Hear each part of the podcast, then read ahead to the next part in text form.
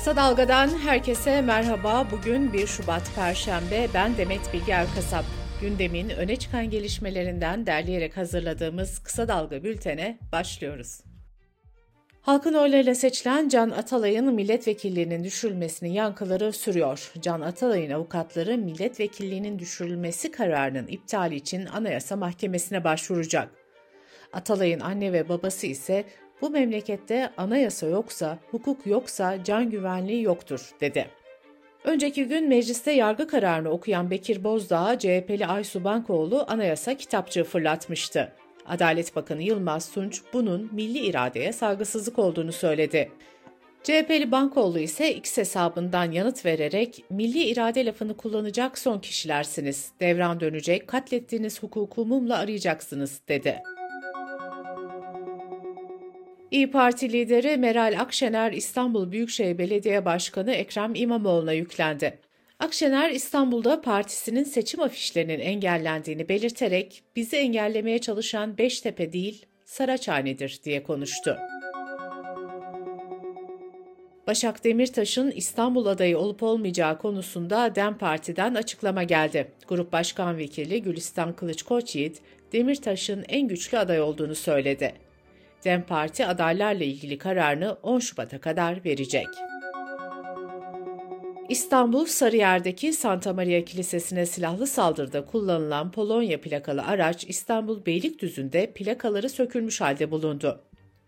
İşitli iki saldırganın ise Bahçeli Evler'de bir Çin restoranında sushi ustası olarak çalıştıkları ortaya çıktı. Cumhurbaşkanı Erdoğan imzasıyla resmi gazetede yayımlanan karara göre Danıştay üyesi Yılmaz Akçil Anayasa Mahkemesi üyeliğine seçildi. Akçil'in başkan olduğu Danıştay 10. Dairesi İstanbul Sözleşmesi'nin feshedilmesi kararını hukuka uygun bulmuştu. Aynı daire müze olan Ayasofya'nın da ibadete açılması ile ilgili karara imza atmıştı. İstanbul merkezi 4 ilde yapılan Kafes 33 operasyonuyla Ahmet Söylemez'in liderliğini yaptığı çete çökertildi ve 9 kişi gözaltına alındı.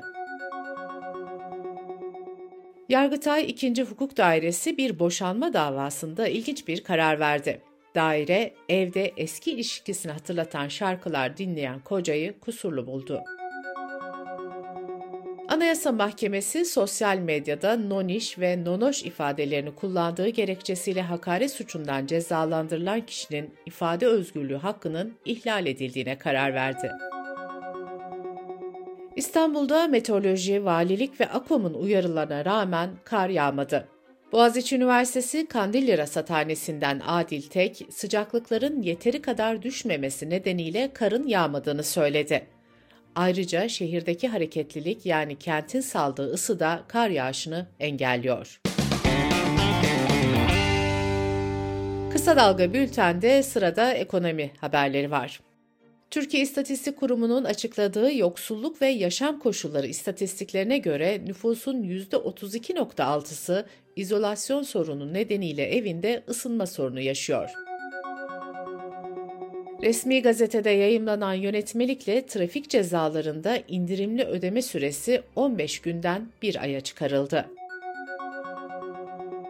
Ticaret Bakanlığı 530 milyon lira değerinde 358 lüks aracın ithalatında sahte fatura kullanıldığını saptadı ve savcılığa suç duyurusunda bulundu. Araçlara el konulması talep edildi. Hazine ve Maliye Bakanı Mehmet Şimşek, 2028 yılı turizm hedefini 82 milyon ziyaretçi ve 100 milyar dolar gelir olarak açıkladı.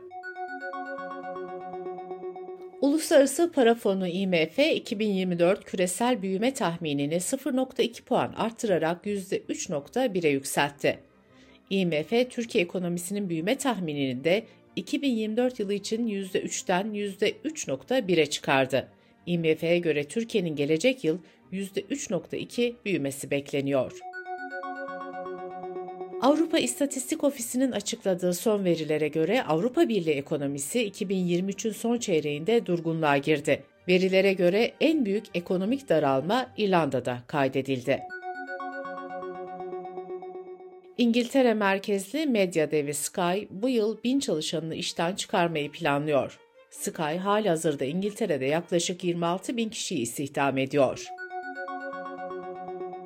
Almanya'da tren makinistlerinin grevinin ardından bu kez de havalimanlarında grev başlıyor. Yaklaşık 25 bin kişi bugün greve çıkacak. Dış politika ve dünyadan gelişmelerle bültenimize devam ediyoruz. 7 Ekim'de Hamas'ın İsrail'e saldırısıyla başlayan ve İsrail'in Gazze'de on binlerce kişiyi katletmesiyle devam eden savaşta yeni bir ateşkes ihtimali belirdi. Hamas'ın siyasi lideri Haniye, rehinelerin serbest bırakılması ve çatışmaların durdurulmasını da içeren bir plan üzerinde çalıştıklarını açıkladı. ABD Başkanı Joe Biden, Ürdün'deki ABD üssüne yönelik saldırıya yanıt vereceklerini yineledi. Detay vermeyen Biden, Orta Doğu'da daha yaygın bir savaşa ihtiyacımız olduğunu düşünmüyorum dedi. Irak Silahlı Kuvvetlerine bağlı Halk Seferberlik Güçlerinin parçası olan Katayip Hizbullah örgütü Amerika'ya saldırılarını askıya aldı. Oluşumun bir parçası olan Husiler ise Amerika'yı hedef almayı sürdüreceklerini duyurdu. CIA Direktörü William Burns bir dış politika dergisine yazdığı makalede Orta Doğu'yu son 40 yıldır bu kadar karmaşık ve patlamaya hazır görmedim dedi. Almanya, Polonya ve Hollanda NATO'nun doğu kanadına sorunsuz askeri sevkiyat için geçiş koridor anlaşması imzaladı. Avrupa Birliği askeri geçiş koridorunun finansmanı için katkıda bulunacağını duyurdu. Rusya Seçim Komisyonu Mart ayında yapılacak devlet başkanlığı seçiminde bağımsız aday olan Rusya Devlet Başkanı Putin'in mal varlığını açıkladı. Putin'in 10 farklı banka hesabında 54.4 milyon ruble yani yaklaşık 606 bin dolar bulunuyor. Bildirime göre Putin, St. Petersburg'da 78 metrekarelik bir daireye ve aynı kentte 18 metrekarelik bir de garaja sahip. Amerika'nın Pensilvanya eyaletinde yaşayan Justin Mon, federal hükümette görevli olduğunu söylediği babasını kafasını keserek öldürdü. Mon gözaltına alınmadan önce babasının kesik kafasıyla YouTube'a bir de video yükledi. Bu videonun YouTube'da 6 saat yayında kaldığı belirtildi. Pakistan'ın eski başbakanı İmran Han ve eşi Büşra Bibi yolsuzluk suçlamasıyla 14 yıl hapis cezasına çarptırıldı. İmran önceki günde devlet sırlarını ifşa etmekten 10 yıl hapis cezası almıştı. Fransa'da kürtaj hakkının anayasal güvence altına alınmasını sağlayan tasarı 30'a karşı 493 oyla ulusal meclisten geçti. Kültür, sanat ve yaşam haberlerine bakalım. Yazar ve iletişim eğitmeni Mario Levi 66 yaşında hayatını kaybetti. Mario Levi, İstanbul bir masaldı, en güzel aşk hikayemiz, bir şehre gidememek, Luna Park kapandı ve size Pandispanya yaptım adlı kitapların da aralarında olduğu birçok esere imza atmıştı. Ünlü oyuncu Paul Anderson uyuşturucu madde bulundururken yakalandı. Suçlamaları kabul eden Anderson para cezasına çarptırıldı. Amerikalı 76 yaşındaki Terry John Martin isimli bir kişi Oz Büyücüsü filminde kullanılan ikonik kırmızı ayakkabıları müzeden çaldığını itiraf etti. Martin 23.500 dolar para cezasına çarptırıldı. Bültenimizi kısa dalgadan bir öneriyle bitiriyoruz. Gazeteci İbrahim Ekinci'nin ekonomi gündemini yorumladığı podcast'ini kısa dalga.net adresimizden ve podcast platformlarından dinleyebilirsiniz.